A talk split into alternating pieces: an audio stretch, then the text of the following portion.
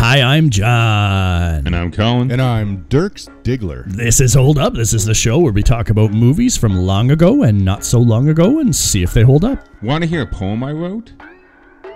I love you. You love me.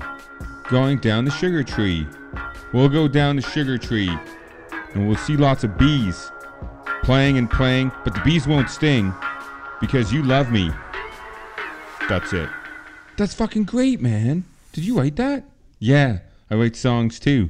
My fucking wife has an ass in her cock over in the driveway, all right?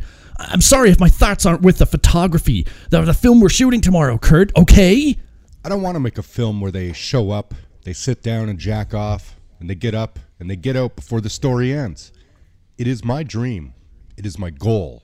It is my idea to make a film that the story just sucks them in. And when they spurt out that joy juice, they just gotta sit in it. They can't move until they find out how the story ends. You know? I want to make a film like that. Cue the theme song. You got the touch. You got the power. Yeah. Jackson, you got a great big cock. Well, I don't know how to get them. May I see it? Really? Please. Come, come, here, come, come here, Don. I want you to go over there and sit on the couch. Here we go. Are we gonna fuck? Oh, yes. Let's go get some of that Saturday night fever. Are you gonna take your skates off? I don't take my skates off. Oh. Don't fucking come in. Okay. fucking idiot! Fucking idiot! Fucking idiot! Fucking idiot! You're not my boss! You're not the king of me! I am the fucking king of dirt! When I close my eyes, I see this thing. It's like this big sign. And the name is in like bright blue neon lights with like purple outline. And this name is just so bright and so sharp that the sign, it just blows up because the name is just so powerful. It says Dirk Diggler. All right. Let's go back to a time that's 1997, which takes us in this movie back to the time of 1977 and the porn industry. Several colorful, colorful characters. I like talking. Boogie Nights is what we're going to get into. Yes, this is it. The first of five movies we'll get done in the month of July by P.T. Anderson, Paul Thomas Anderson.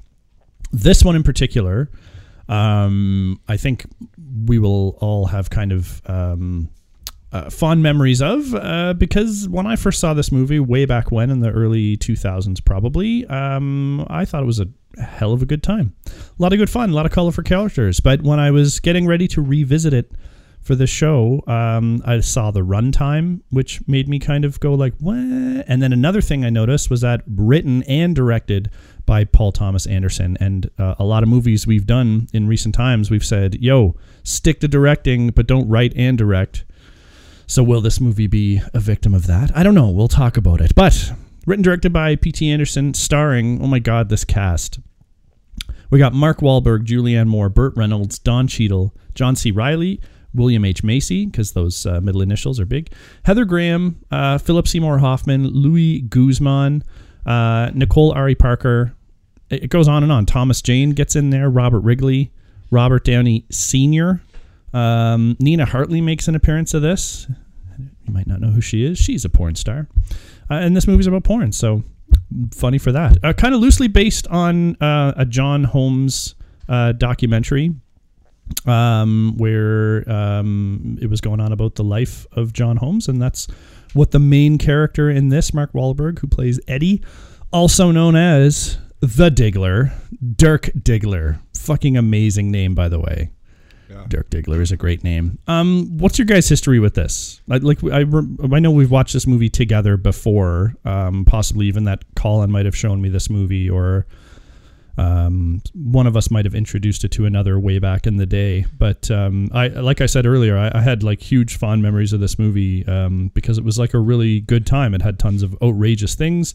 It kind of unabashedly was about the porn industry, which I hadn't quite seen in a mainstream movie before. So it handled a lot of very serious topics. Um, what's your history? Give me the history. For me, I, I honestly can't remember. Um, Fuck, I really can't remember. I remember seeing this movie a long time ago. I remember enjoying it right away, but man, I can't tell you what my history is with this. I wouldn't even have known who Paul Tam- Thomas Anderson was when I watched it the first time, though. He wouldn't have been think- like something in my brain at that point. No, no, I, I, I agree with that. And like I think that I th- it seems to recall that I remember someone talking about the dick in this movie, the dick at the end, and I was Yeah. like, oh, interesting. Big dick, you say? Go on. I I don't even I don't remember the first time I saw this movie, but I do think that this movie didn't only introduce Paul Thomas Anderson to the world, but a lot of these actors I don't I I'd have to look back, but I don't believe a lot of them were really uh, well known when this movie came out. He got like this a is cast- Wahlberg's like second movie, but his first big one. Yeah, I mean, but a lot of the other character actors, I think, were kind of going under the radar in smaller roles in films and TV shows until this movie, where he really put a spotlight on them. Much like, um, you know, Tarantino, I think him and Tarantino do a lot of the similar things. They not only bring back or revive people's careers like Burt Reynolds, um, but like really put a spotlight on the brilliant um, kind of character actors that no one had seen or heard of. Knew, nobody knew their names. Everybody would recognize them, and then they've seen them in things. But this is when, like, I think people like Julianne Moore and Louis Guzmison and uh, you know they started to they started to know their names. People started to know who they were. It was because this Yeah. movie was so big and popular that uh, you know even like the guy who plays Reed Rothschild. Uh, what's his name again? Philip C. John Reilly? C. John, John C. C. Reilly. Reilly. John, John, C. yeah. Reilly. Like, I remember I, he was completely unknown to me until I saw this with him in it, and I loved him in this. This is another one of those movies. It's just so funny to me, uh, where I kind of bounce around with people being my favorite characters every time I watch it, and then like sometimes Yeah. it's Buck, and and other times it's uh, Louis, and other time I like. I mean, Louis is always great in this but you there's just so much going on and it, it's really hard to do an ensemble movie without feeling like you're you're straying away from the main story Yeah. um, and he he really does that well by world building and and characterization in each scene uh, so Yeah. each character gets a little bit more likable and uh, it's he's very good at that with not just this film but other movies like Magnolia he as well. Yeah, there's a lot there's a lot going on in this movie through the common thread of how the porn industry developed and transformed from the 70s into the 80s with the, you know, going from from film to tape basically. Um, it's kind of one of the stretching backstories and, you know, what our audience is into, how is it going to differ, you know, when we move from people jerking off in theaters to jerking off in the comfort of their own home. This movie didn't do incredibly well in theaters. I mean, ma- made for around 15, pulled in about 40 at the box office. So, like, if, if I triple my budget on a movie, I, I think that's going to be good. But I think this movie really took off uh, in in home viewings, um, and especially as as uh, uh, P.T. Anderson's next set of movies came out, and you know had a a consistent, uh, competent hand behind them, and um, I think that, that that worked out really well for this movie to um, to really get going. Like I think people wouldn't watch this movie on its face because of the the link to porn. It would probably think it's glorifying the porn industry, and I think this movie does anything but glorify pornography. Yeah, I think the way that things have changed too these days with the way that movies are being uh, marketed and and sold and to streaming services and stuff. I think it w- was incredibly hard for people like Tarantino and Anderson to get fifteen million dollar movies made. Um, Yeah. Because to get into the theaters because of the risk financially, but now that streaming services are like buying things outright before they're even created, um, from people like him, I think that's probably where he's going to end up landing is um, um, more in streaming services.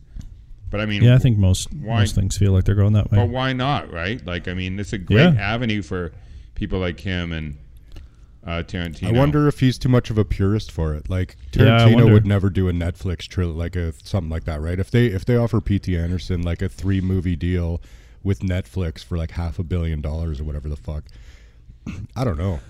I wonder, like, I- could see them being purist for like cinema for a movie, but I wonder if they do like a mini series or something else different, but they could get behind and like feel what it feels like to make a 10 hour something because you know like both of them are stretching the limits on their run times they might really appreciate the time to really build those characters because this movie's runtime is directly impacted by how much screen time we get with so many characters in this movie where like Wahlberg is the lead but there are times when you don't see him for huge gaps and we spend a considerable amount of time with certain secondary characters like Julianne Moore uh, with Don Cheadle. Um, certain other characters you don't get as much alone time like John C. Reilly um, you get a bit with Bill Macy but you have to you need a lot with him at the first half of the movie because once he decides to go dippity doo, that's close to the halfway point of the movie when everything starts to uh, to turn around. Oh, and by the way, this movie is all about a high school dropout named Eddie who lives in a bad home, gets as far away as he can from uh, his home to go work in um, Reseda. He's in from Torrance, California, and uh, through being there, he catches the eye of Jack, uh, Jack Horner. He's a porn filmmaker. They share a little bit of a moment, and um, yeah, it turns out that Eddie is no slouch to showing his his massive hog.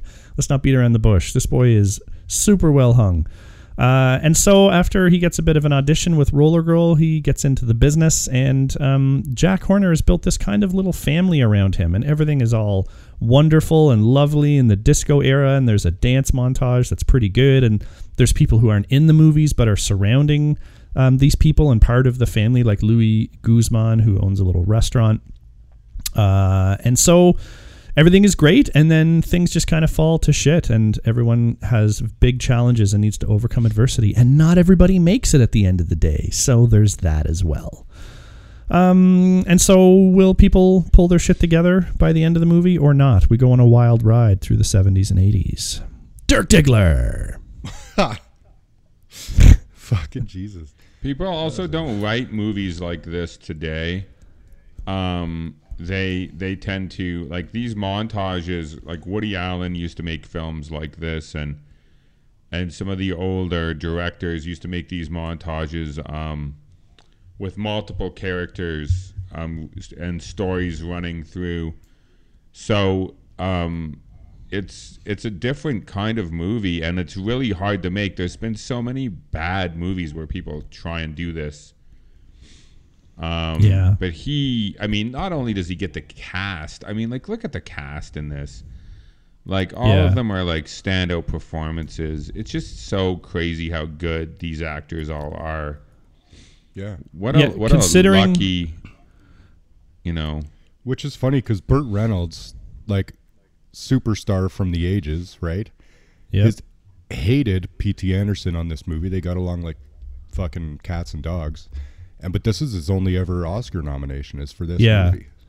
Yeah, I, I I saw, I was reading about that as well, and um, it said um, that maybe he didn't win the Oscar because he tried to distance himself from this movie so much once it was released. Like, I don't know how you could say the lines and be filmed that Jack has to say in this because if you listen to his lines, like delivered in a different way in a different movie, they'd be ridiculous. But um, he's one of my favorite characters in this movie, Burt Reynolds. Yeah. his whole like whatever you think of pornography um like i was saying earlier this movie does not glorify it. It it creates it's very business like right? It's not it, there is some sex and people having fun having sex and and then there's a lot of drugs which you kind of expect um, but when people are like doing the work in this movie, it's a job, and you and you kind of get that and the passion. And and Jack really has a huge passion to make good movies, and it's nice to see him sort of succeed at that, and then immediately be challenged again when when his main financier uh, gets into child well is into child pornography and gets caught, and he has to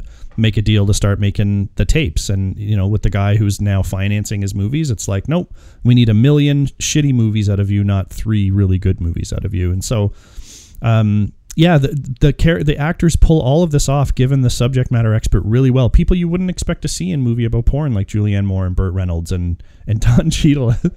like, uh, it's it, it makes it like really interesting to watch and get into everyone's characters, and you you end up forgetting at times that these are porn stars and and and any kind of negative connotation you would put with what a real porn star might be like in the world you'd never really know but you probably think they're like, oh, just drug addict, whatever, you know, haven't they had bad lives and all that shit, and th- that is here, but it's still like the each character is so freaking engaging in this movie, it's ridiculous.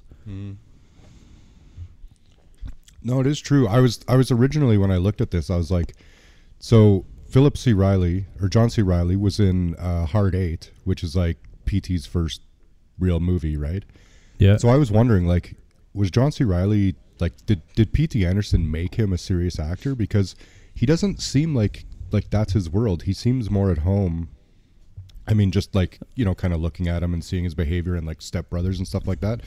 Like he he seems like he fits that, or like a Walk Hard or whatever that Dewey Cox story and stuff like that. Yeah. right? like Yeah. that seems where his home would be. But he is such a good dramatic actor. And then I looked, and he's fucking did a ton of movies before he ever did a Hard Eight. Even like he's just he's like one of my favorites in this, and he's in like all PT's movies.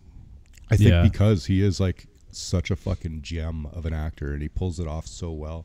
There's something really sympathetic about him. You never hate him because you always kind of feel bad for ha- the characters. They're so, um, I don't know. They're just like not quite all together and there. There's always something weird. Like in this movie, he's he's like immediately when him and Eddie meet, they're like, "How much you bench?" And he kind of treats him like hot garbage because he's trying to establish his alpha status. Yeah. And maybe he could do that with some people, but he's got to take a backseat to Eddie.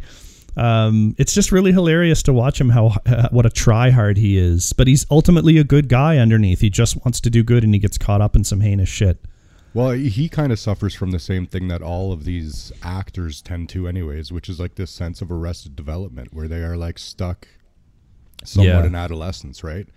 Yeah, and and they kind of are enabled to do that because of their lifestyle like they're just having sex for fun and so they they can do all the drugs they want they can party it's all they're doing at the end of the day is is they're gonna fuck and if they can do that then great so it's always very interesting to watch that because jack is very much the parent and even like julianne moore who's should be like the matriarch of it and is um she's still got that same like you know naivete or whatever right she's yeah.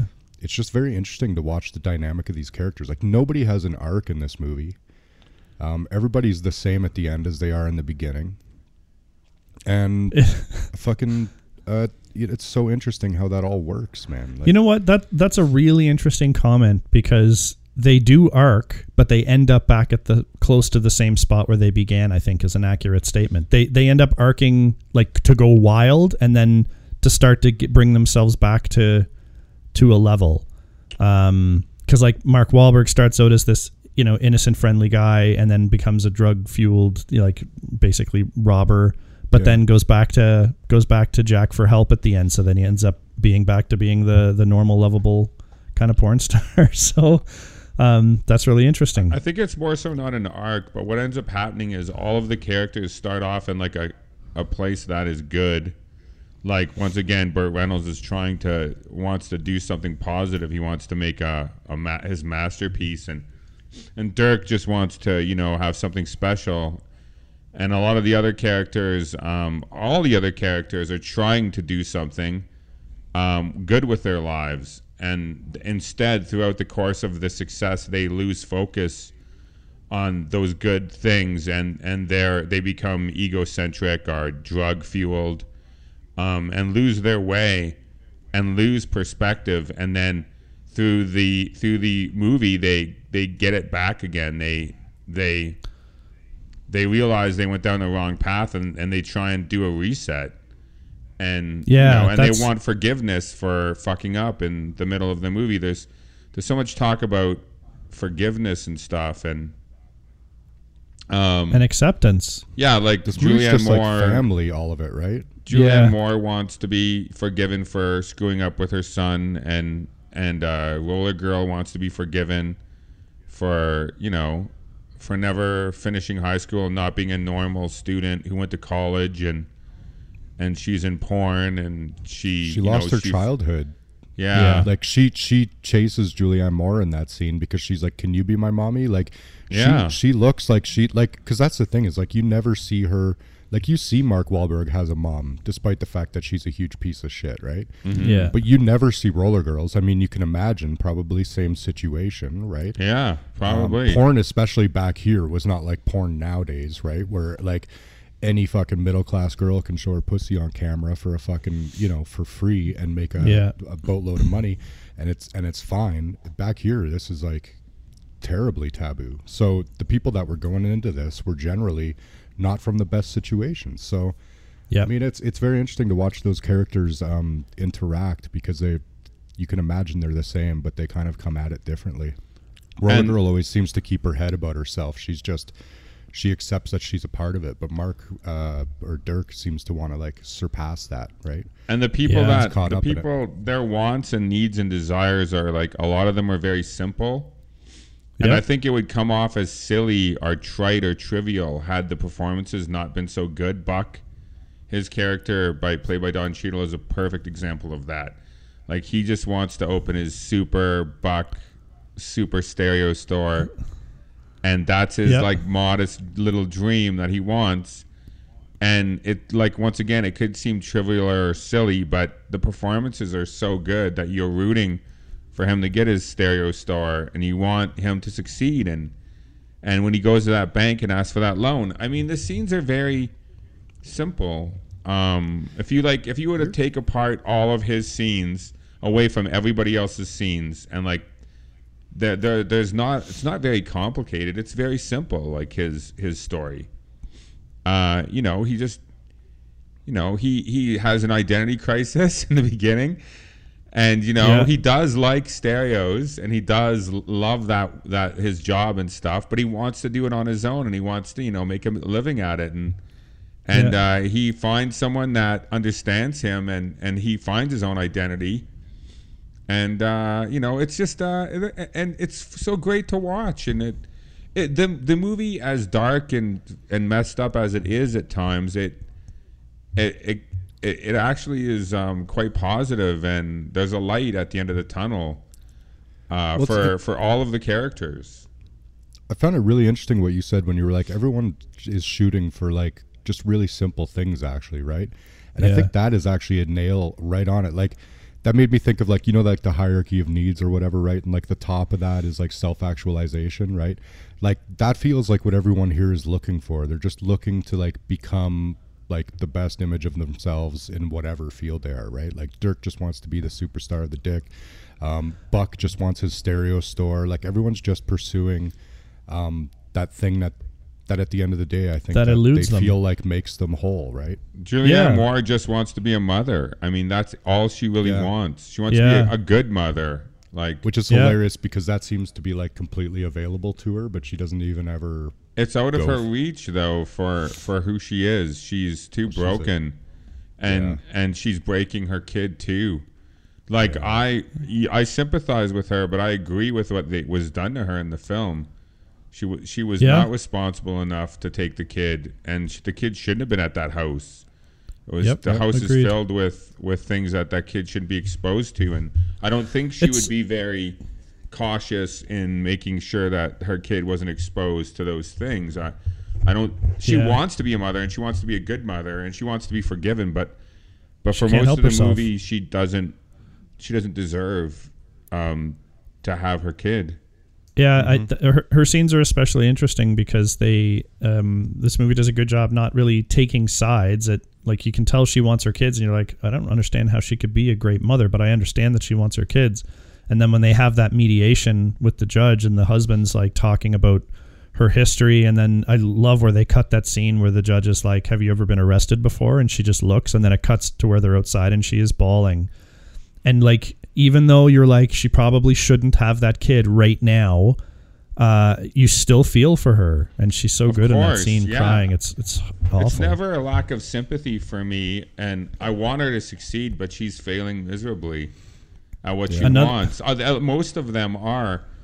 I feel like Buck is one of the few characters who doesn't get in his own way, and he gets screwed over like for his reputation or what he's done in the past. But he hadn't, he never did anything wrong. It's just what he did for some jobs was frowned upon. But he's a he's a good person who's not who's not torpedoing himself. So it was so nice when he catches that very very messed up break where he he gets Yeah. the money and uh and you I don't mind that he takes it. I mean, who is he hurting by taking that money? Anyone who could be hurt is already dead. And so I- I know that- taking a, you know like 2 grand, you know, whatever it is is not a big deal. Well, that's Yeah. the thing. Nobody in this movie is a bad person. Like everybody is likable, and and you cheer for them. Like, which is really interesting because there's like, who's the protagonist? Everyone seems to be their own um, Yeah. antagonist. and They are, yeah. Right? It's everyone versus themselves. yeah. That is Yeah. true. May, And- and maybe Thomas, maybe Magnolia Thomas Jane. the same. Maybe, Maybe Thomas, Thomas Jane, Jane. yeah, but I'd say all out of all the main characters, Thomas Jane's like kind of peripheral. He comes in as like almost an outside force, Yeah. to to, to um to put uh, pressure, you know, on on Dirk and Reed to And even to what he does is as a result of their their drug fueled addiction, which all of them go through. They all go in that car and go along the ride, and they're going to do some shady shit. It, even though it doesn't involve murder, but it does involve ripping off a guy. That, and their plan is just total shit to Yeah. go in. But um, you know, it's not driven because Todd is evil. It's just that he's a little bit more desperate and and and maybe snorted too man, too much coke before they went in there. Um, which Well, and they also don't- gives they don't us know about it, and they don't like that his plan is that right, which I Yeah, find absolutely. redeemable as They well. try, Yes, they try I and do as stop- well. They try and stop him. and without that we times. wouldn't we wouldn't have uh, and i forgot to mention him in the cast uh, just a little role for alfred molina uh, as Rahad jackson like Yeah. i think i think we I think we might have talked about this as we were watching it, where could, could that scene have gone? Um, because it, it ends up being quite long and it is so freaking strange and, and surreal as it goes on. But I would not cut it just because of how awesome Alfred Molina is in that scene and everything else. The, the guy lighting firecrackers, you watch this scene. You know that those are real firecrackers because the way they go off every time that um, the what does he say? He's Chinese, and he's like, "Hey, he's Chinese." Uh, um, Yeah, but watch Alfred Molina. race, yeah. Yeah. Watch Alfred Molina the whole time. I think there's one scene where he flinches, but every other firecracker that goes off, he's just solid. He's unfazed. And all of our main characters who are all like coming down from their coke highs are especially uh um uh John C. Reilly as Reed. He's like every time he jumps higher and higher because he's just waiting for something to go down. It, it is a great scene, and and it, but it also could have been cut. But the thing you would have, I guess, lost was the resolution with um, what's the guy's name again? Uh, Thomas Jane. yep. Like Thomas Todd. Jane, Todd's character, he he does end up getting killed at the end, and um, and his car gets shot up. Uh, His car wasn't in good shape anyway, but now it's it's got all shot. The windows are all shot up, and and he's fleeing for his life. Like he almost does get killed. So I think it's okay to leave in the movie, also just because uh, like you said, the performances by everyone and the the tension of that scene is so Yeah. good. I- Well, It's that's a good needs to it- be there. It's a good conclusion. It's a good. It's a good um climax low to the movie. Well, but it's the the, thing- climax though too. It's it's the it's got action and uh, for him- crazy music and it's upbeat and it's it's a climax. It's the battle scene in a movie where there's war. It's the big battle scene at the end. It is when when Dirk and Reed fight for their lives.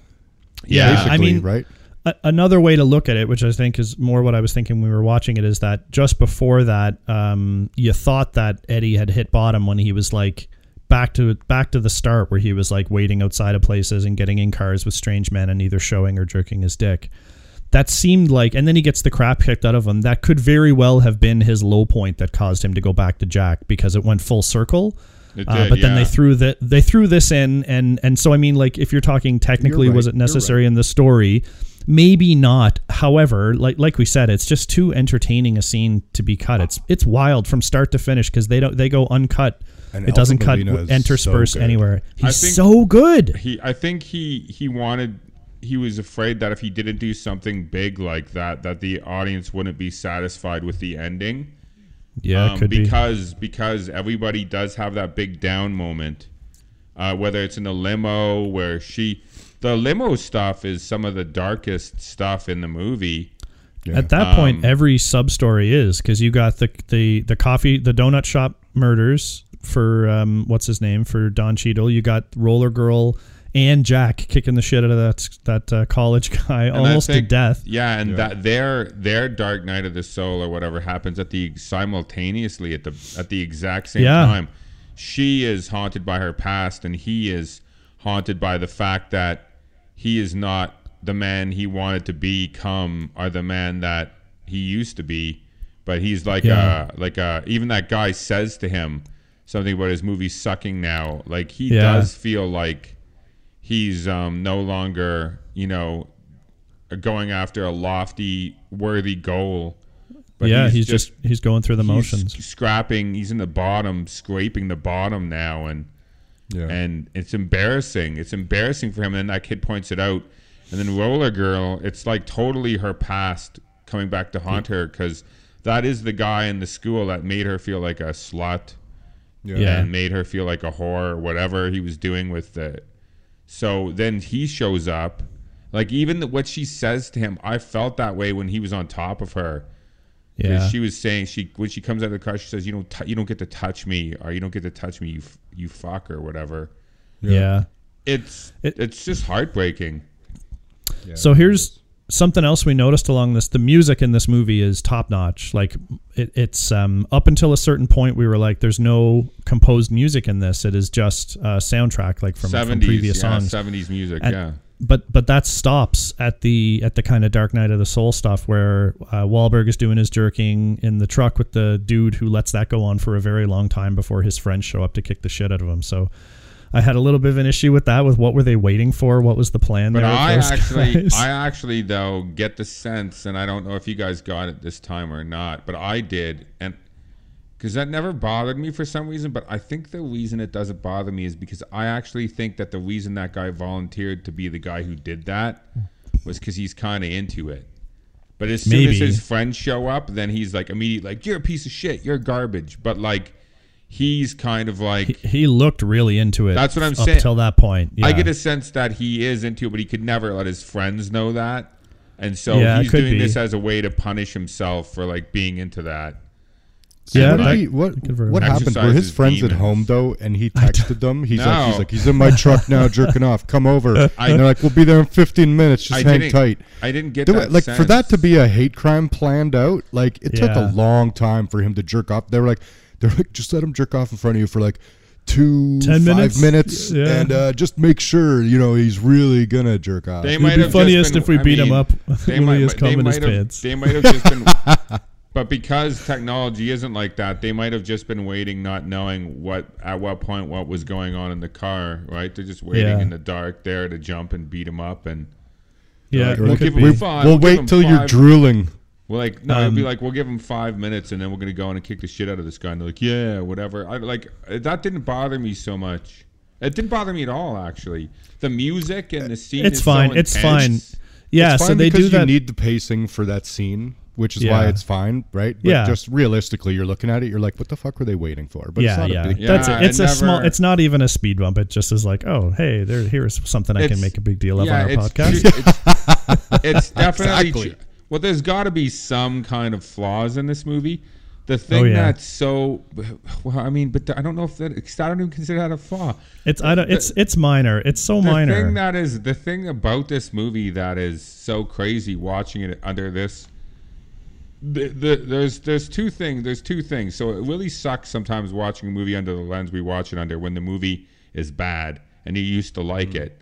But in this case what is so cool is when you watch it under the critical lens and you realize what a good movie that it is.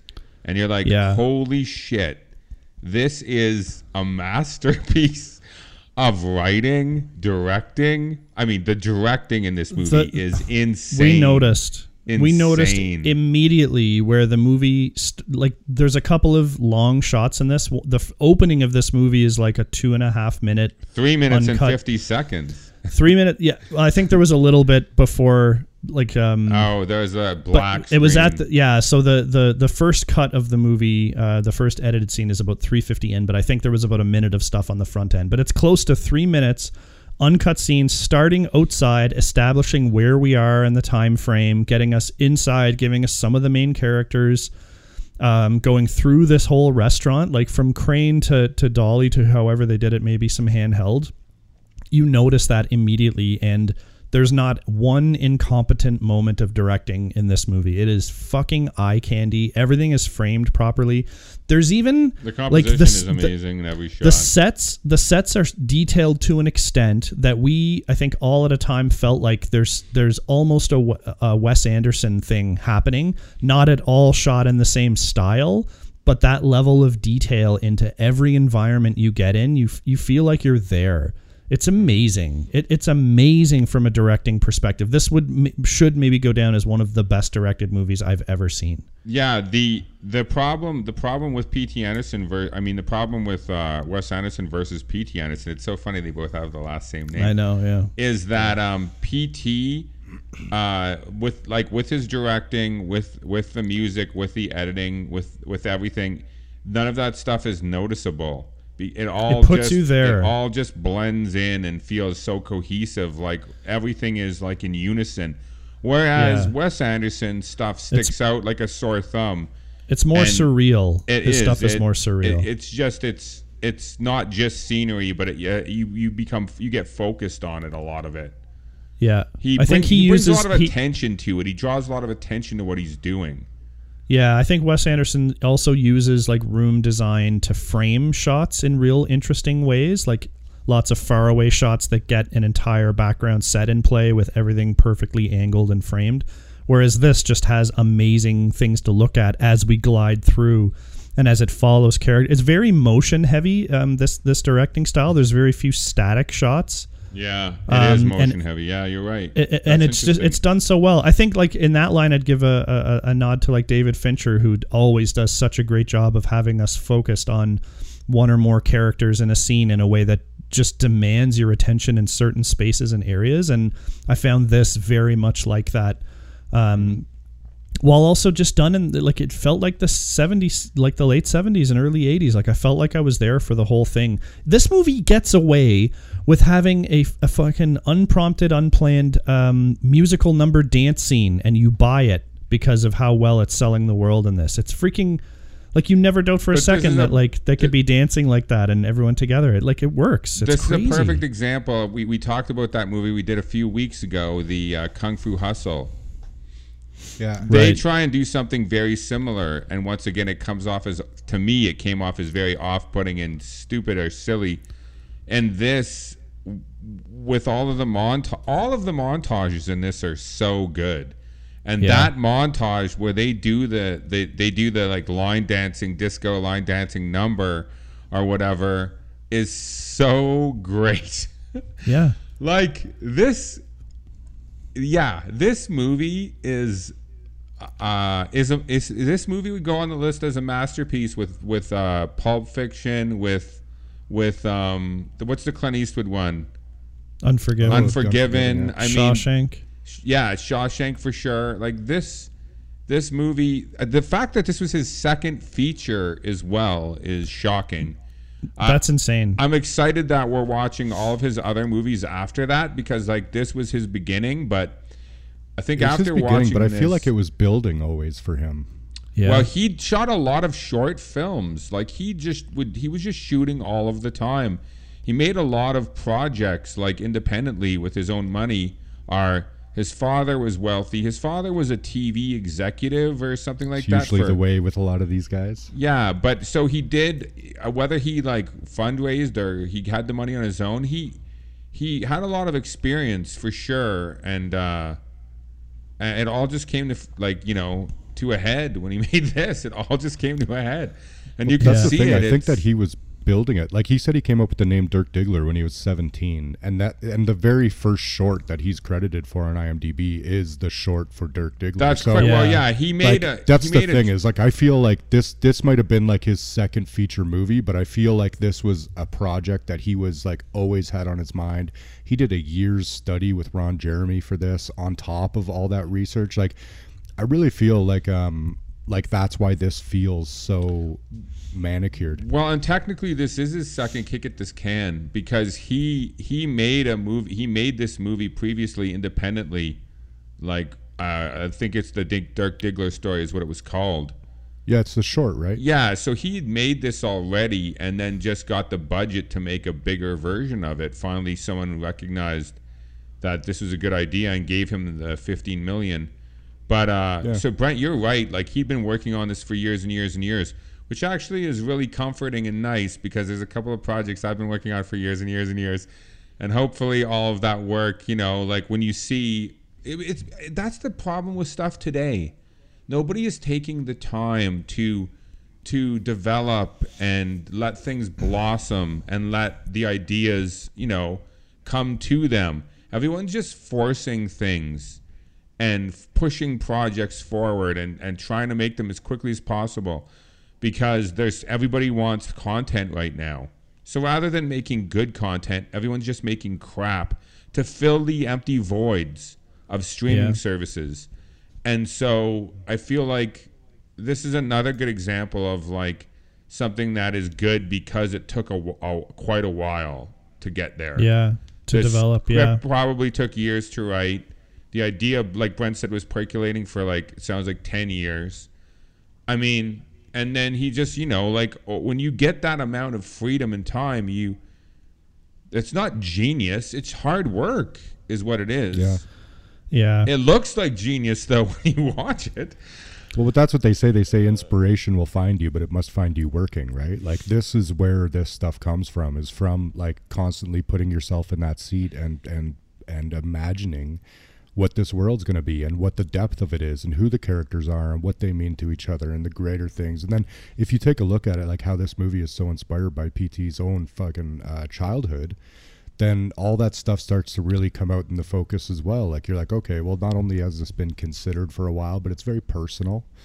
Um, and then on top of it, I gotta feel like the guy's a fucking fantastic director. I mean, I I hesitate to call people genius easy anymore, but I think he is a genius. He, yeah, He's he just is. perfectly suited for But- this job. But, but once again, you look at you look at the other filmmakers who are considered geniuses, and it took it takes like it took like five to eight years for for Kubrick to make a movie, and like once again, it like the time it's the amount of time that you're given to to do these projects. I, I'm I you know I read a lot of screenplay blogs and uh, I get a lot of emails from companies and they're saying learn how to write a script in six weeks. Like how good is that script going to be? It's not going to be very good. Like They're going to teach you the bullet points for what you need to hit. Your but it's because that's it. people Yeah. want you to write your first draft in six weeks. Like I've never had had someone you know say we'll pay you this such and such a money, but you got to adapt this or take this idea and turn it into a script in six weeks. Like that is insane. That that's kind of what the standard is for your first draft in Hollywood today. But when you look at what people are producing on TV and in movies, it looks like they wrote it in six weeks yeah. and uh, it's a tragedy and we're not having we're not going to have content that lasts or stands the test of time or like touches people in a way like all of these people feel real in this movie everybody in this movie feels real to me mm-hmm. there's a Yeah, depth no. to the character the dialogue They're flawed. feels They're real. all flawed. They're flawed but likable. All of them. They are, and it it it makes it, it it like there's so much to talk about and go through in this movie with each and every character. Like Yeah. we already talked about the beginning of the movie, but the beginning of the movie introduces, I think it does introduce every major character, every Yeah. one of them. They're all at the club because that's where they hang out. It's a perfect vehicle to establish that. Um, and then they end up back at those clubs in countless scenes. Um, one where he's in, he's interviewing another kid, the new Johnny Eddie Doe. Adams, right? Johnny Doe. Or the dance number when he's got his new clothing and stuff. They're back at that club again, and Louis Louis owns that club. Yep. So so and but he wants to be in the he wants to be in the porn industry, and he gets to he gets to be a, a bartender He does. light yeah. people's light people's cigarettes. the Rodriguez The, brothers. the way that this all in, the way that this all what was the sign? What did the sign say? Rodriguez Yeah, it had its instead of cue. Rodriguez. Rodriguez. Oh no, it's that cute? and and uh, the way that everything intertwines and and and blends together in this is um, like a dream for anybody who who's ever tried to make a movie like this to to get it feeling cohesive and like one world that that you're that it's a delight it's a it's a it's a delight It's it's funny because we're we're kind of uh, gushing a little bit here. Um, this movie was only nominated for three Oscars and didn't win any. Um, what Yeah, so it got nominated for um, Burt Reynolds for Best Supporting Actor, Julianne Moore for Best Supporting Actress, and Best Screenplay. Uh, it should have won original screen- screenplay. what, well, beat screenplay Well, yeah, so Well, it was yeah. Goodwill- like, do you want to name? John. Well, I was just gonna say it was it was Good Will Hunting. I have um, the list here if you guys want. I just wanted to talk about some of the other movies that came out this year because it was as, as good as it gets. Uh, Good Will Hunting, um, uh, what were the L.A. Confidential, Harry. Titanic was the huge Oscar winner this year too. So The a lot Monty, got stolen because of that. All that? Yeah, the good Monty, In and Out, Donnie um, Brasco, Wag the dog. Yeah. So there was some there were some high powered movies in here. Good Will Hunting winning the best original Face screenplay Off. over this. Very interesting because I that that's a tough that's a really Good, tough one. Goodwill Good Will Hunting is a fantastic movie, and it is a very very good screenplay, which also took like ten years to write as well. So Yeah. once again, we're talking about another script that was developed over when they were in high school. They wrote this or college. They wrote Good Will Hunting. So so I mean, it is a great script, but you know what? I think this is better. I, it's hard to believe that the Full Monty would have been nominated for Best Picture over It's hard this. to believe that Titanic Best won original anything screenplay. other I don't really get it. Yeah. Yeah, and Best Directing that that Titanic would win for Best Directing. Okay. that- over yeah, over this that is Yeah. insane and because you'll- That's bec- I bet you it's because of the topic, the the subject matter. Well, it's I- I- because that's of the exactly right. popularity. It's just like Forrest Gump winning over Shawshank. It was the popularity of the movie and the success in the theater that got it the the accolades and the awards. yeah. Boogie Nights, Can- like, is Can I just tell you? Sorry, sorry, sorry. I was just gonna say, you should never have lost directing to anyone. Should have never. No, lost. The directing to this is bulletproof. What? Kim Basinger in LA Confidential won the Oscar over Julianne Moore in this. So Th- and that is a, tra- a giant travesty because I've seen that recently, and her performance is fine. But there's once again, It's not no Oscar one is better than Julianne Moore in this movie. No one is better than Julianne Moore in this movie. I bet you she won every other award. I bet you she won the Golden Globe. I bet you when she won the SAG. Like what did she what did, what did she not win for this? uh, she didn't. She did. No, Burt Reynolds won the Golden Globe, but she did not. How did she not win? Yeah, I don't know. It doesn't say. we cut you off the- the- before, Brent. What were you You going to say? You were gonna say? say something, Brent. Yeah. Oh, I was ju- I was just gonna. It was a complete throwaway, but I was like, do you know Con Air and Face Off both came out this year, and both of them were nominated for Oscars for different things. Oh my God. What was it? Sound effects? Yeah, sound and uh, and what the Editing? Fuck? Uh, you're very close. Contact also came out this year. Sound editing? Yeah, the Fifth Element too. and Men as in well, Black. and Men in Black. Oh my God. This was a great year for Um, Con movies. Air, Con Air for music, original song for "How Do I Live" in Con Air. Are you kidding And, me? uh, that song won anything? Starship Troopers also this year, Yes. And Air Force One should have won Best Film Editing. Air Force One. Okay, okay, guys. What? This Air for is sound. this this year was the golden age of film. Like Yeah, this was one of the best. huge There is a- Ninety nine and two thousand were also most incredible. of those movies you guys just mentioned, I like. Like Yep. there isn't a single movie that came out this year that I enjoyed. Not one. Yep.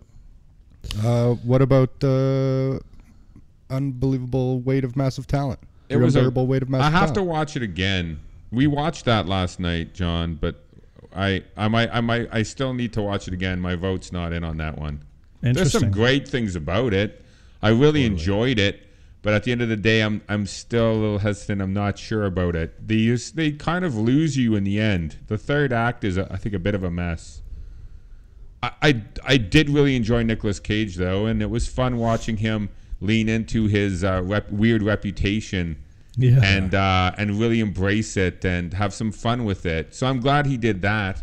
When, I just when I love Nick Cage, but yeah, when I heard you guys had watched that, I thought immediately of the um, if if our audience hasn't seen the show Community and you listen to our podcast and like our pop culture, culture references, go watch all of Community because you will love it.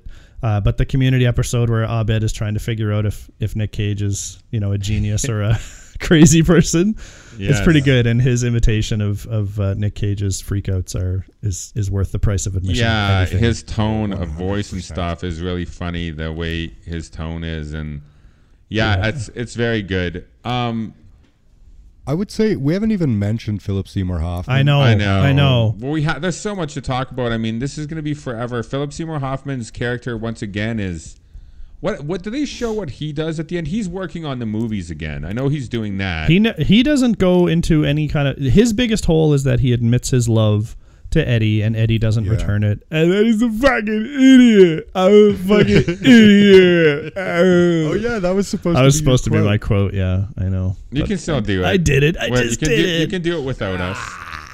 But um, I feel super bad for him in that scene. But then basically he's in the background for the rest of the show, so he doesn't he- have that. He is a bit. He is a bit character. Yeah, Yeah, but you know what's interesting though is some of the characters have have more drawn out stories that have conclusions, but someone like him or or John C. Reilly, where he he ends up being a magician, but and he you have a couple of scenes where he's showing magic and stuff, but like they don't really get into his story like Bucks, or um, they don't really get into his story like Julianne Moore's. So. then that's okay though. That You can't, yeah, I I mean- you don't need, you don't have the time. Yeah, you're right. But those Yep. characters still are stand out. They stand out, and like Philip Seymour Hoffman's character, you. Once again, this was in '77, so like being gay and and I mean everybody wanted to sleep with Dirk, so why would this closeted gay man not want to as well? I mean, he wanted to more than anybody. I mean, I'll, one of the it's that it's that atmosphere in that world again. Like when they're shooting the movie and they show the reactions by everybody when Dirk pulls out his dick. His reaction is he almost starts hyperventilating. He has, Yeah. he has to get control of himself. Yeah. yeah. But but and everybody, the look on everyone's face, and and you know those characters, and you're getting all of their reactions. Yeah, Uh, this it's this so movie great. It's one of the great tricks that P.T. Anderson uses a bunch in this movie where you don't see what's happening. It shows you off screen or someone's reaction or something like that, but you still know that um, um, you still know that that Dirk's whipping his dick out. You know that Bill Macy shot his his wife and uh, and husband or his wife and whatever. Yeah, and then another situation where they do it is um, when they're in Alfred Molina's place and everything's going all crazy with the firecrackers. There's a scene where it just cues right in on Mark Wahlberg, and we look at him for about a minute as he is like realizing that he should not be there and he doesn't like what's going on and he gets all his, his gumption worked up to go. So there and there's like everything else is happening off screen that we're not that we're not seeing and it's all crazy. So um, I just love how how uh, PT took the opportunity to you know he could have he could have made this a more graphic movie and shown the murder of the of uh, um, William H Macy's uh, wife and lover, um, but that's not the kind of movie you want to make. Plus, it was gross enough when he blew his own brains out right after that. But um, but yeah, it's just it, it, it, like we we're usually saying in these movies, show don't tell. But this even takes that one step further by just saying, you know what's happening. You don't need to see I it. think it's I think that's what makes you feel so close to the characters and they they become so real and believable is because we're experiencing uh, things through their them and their eyes and them seeing things. So so we're constantly looking at their face as they react rather than seeing what they're seeing. And it is I don't know if that is like is it the it, it must be the intention of why he's doing it because it does give more depth to everyone in the movie. Yeah, it's almost more powerful to see the reactions than than what just happened. Um, Well, it does. It leads It you makes to the to the to where he wants you to be, right? Yeah. It makes like, it this more is per- the re- this is how you'd feel. yeah, It's Right. more personal. It makes it way more personal for a character. And and we you don't miss not seeing it. You, you there's never a point where I was like I wish they would have shown that. That's never come up Yeah. Yeah, it's pretty because it's about the character. Oh man, like usually when we come to closer to the end of a, a podcast, there's all this workup. Sometimes when a movie is so bad, it's like, all right, we don't need to spend any time going through this movie. Just doesn't hold up. This movie might be the opposite. Is there anything like anyone can think of that like should go?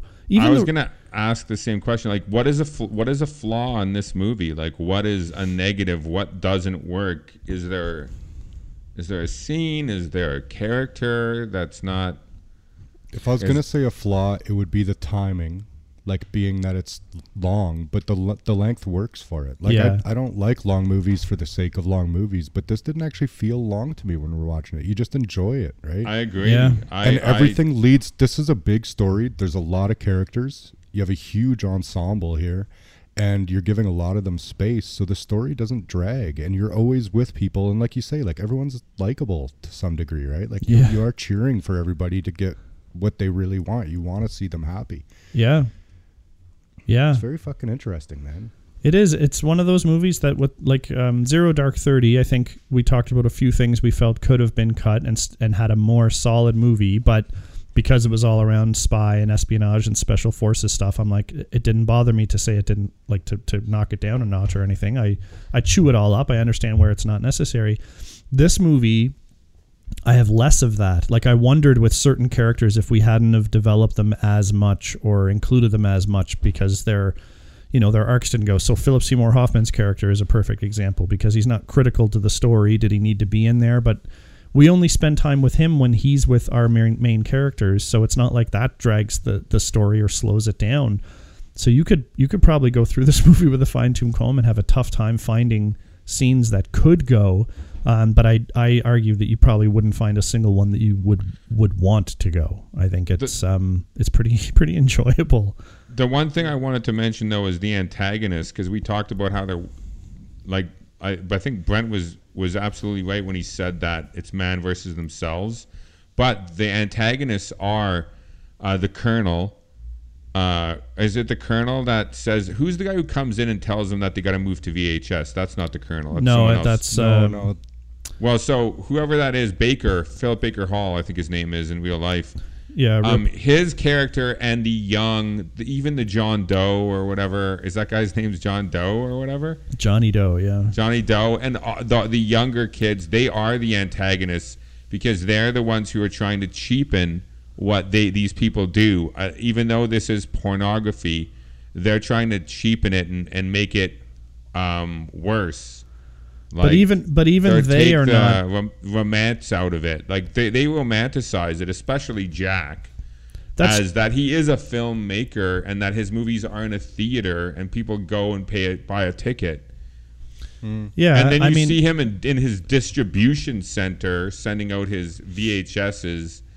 Yeah, it- and he walks it- in with his editor, and, and he's like, "What? How are we doing?" He's like, "Same old shit," and they're back. He's like, to, it is what it is," or whatever. But there's the the romance is gone, the, the mystery and the and it's no longer special. It's mundane. It's a um, that's the antagonist, I think.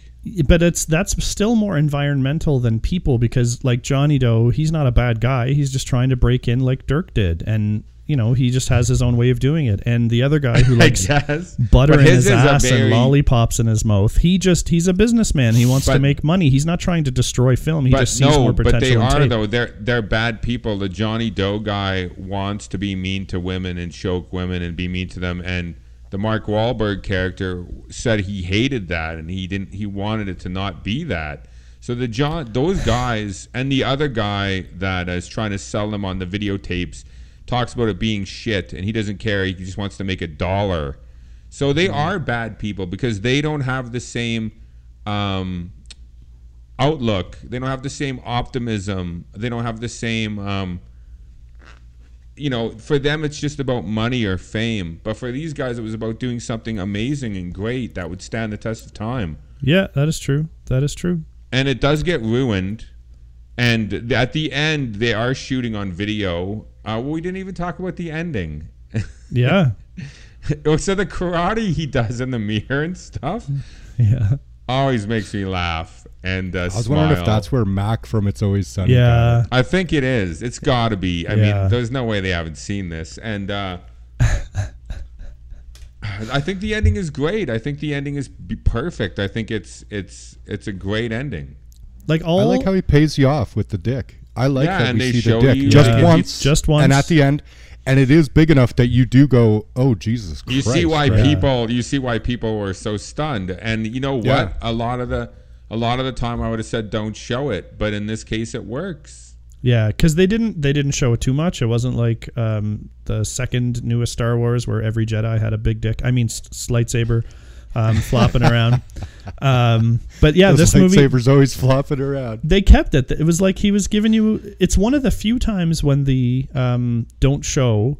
Um, the whole movie, you're just wondering how big is it. I think there's not a person who'd watch this movie wouldn't be thinking that. Like, what are they looking at? Like, is it that big?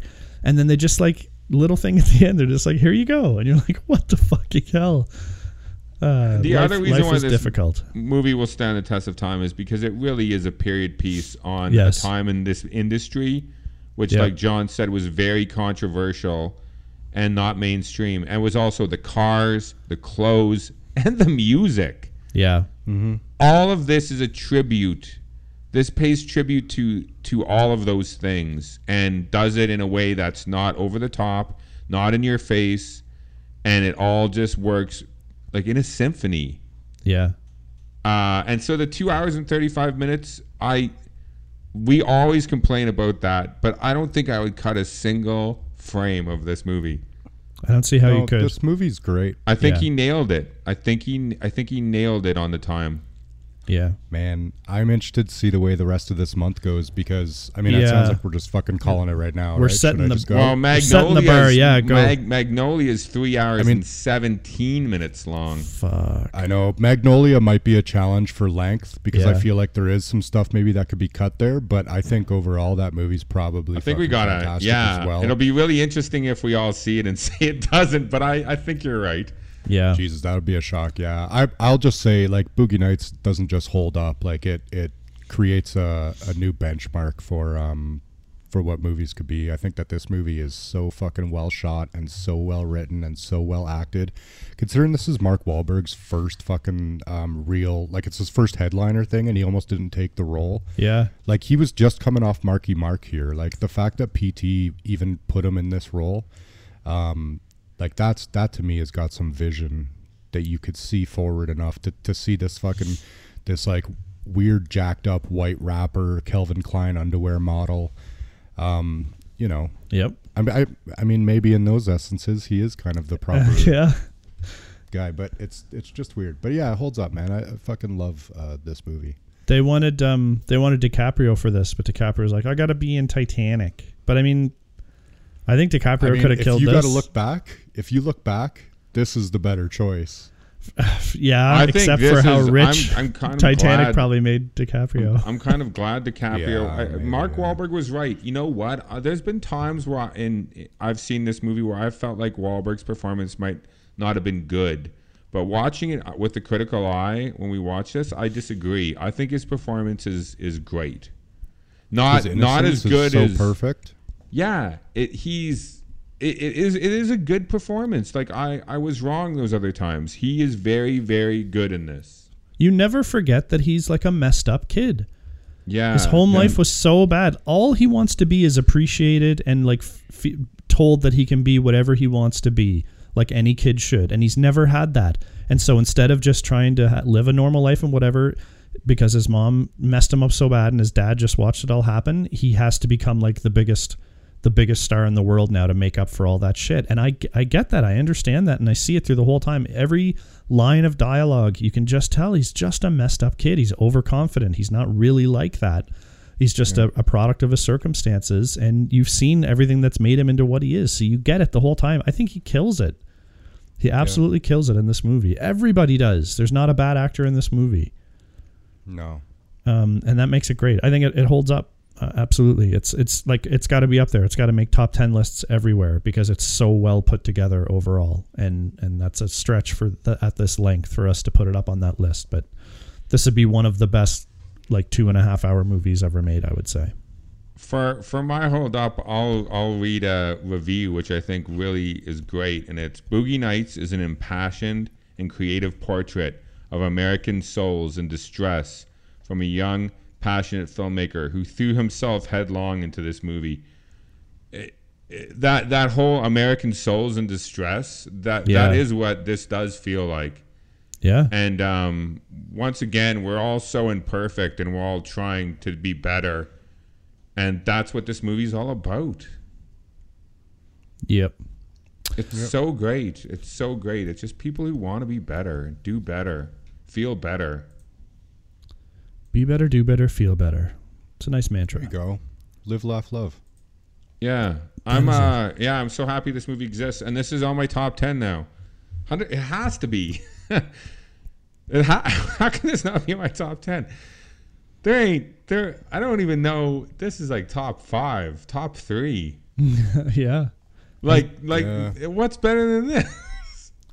Yeah, I mean, this shot up my list watching it again. It just Yeah, it- it Yeah. really I really mean, does. There's a recency bias when we watch these movies because you watch a great movie and you're like, oh, Jesus, that's fucking top five. And then you, you forget a little bit down the road how good it is and you watch something else amazing and you're like, holy fuck, this is top five. Like, the top five list is always just. Uh, we just don't even have what you we just, watch. but we don't Yeah. even have any gripes about this like not even the time like have we ever talked about like someone said a two and a half hour movie and not said these things could be cut this should be shorter It's rare. Yeah, no. It's super rare. that's why anybody who like listens to this podcast and says these guys want everything to be shorter and no matter what kind of movie it is this is the exception to the rule this and pulp fiction because pulp fiction is a long movie too but it does not feel long so No, it really doesn't. So maybe we should maybe we should add to our um, terms um, where we have our, our Humpty Dumpty, which are movies that couldn't possibly even be edited to be normal. That's Back a Humpty together again, Dumpty. yeah. Maybe this movie is a Dirk Diggler, oh, and we can a carry that forward. I like it- it's, Diggler. it's long, and you know it's long, but you don't feel like it's too long. Maybe that's a Dirk Diggler. doesn't uh, it doesn't ever feel long. Yeah, Yeah. I agree. Yep. Dirk Diggler, it is. All right. We'll try and remember that. We might not though, so That'll we'll be see. pretty easy to remember, I think. We Somebody write we- it down. We call it. We could just call it long cock. Yeah. Big- Oh, it could be a long cocket. Yeah, we could do that. Oh, you know what? I think those are interchangeable. It just depends on a. It's like That's a regional true. That's thing. You fair. could be a long cocker, or you could be a diggler. Like it's up to you. That's fair. That's fair. Yep.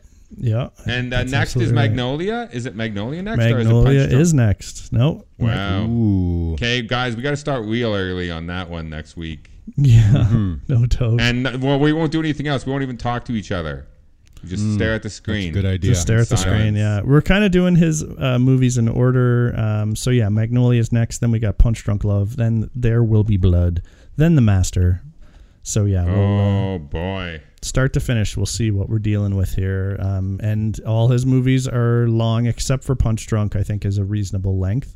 90 I bet minutes, you I, that's believe. still two fifty. Is it only ninety? I thought it was I closer to two, but um, Oh, I'm. I was sure it was short. I could be wrong. Wowzers. yeah, That's very interesting. Let's see these. I Yeah. got it right here. Where is it? No, I don't have it. It was not long. Here it is. Um, it's an hour and thirty-five. it is okay. Thank you.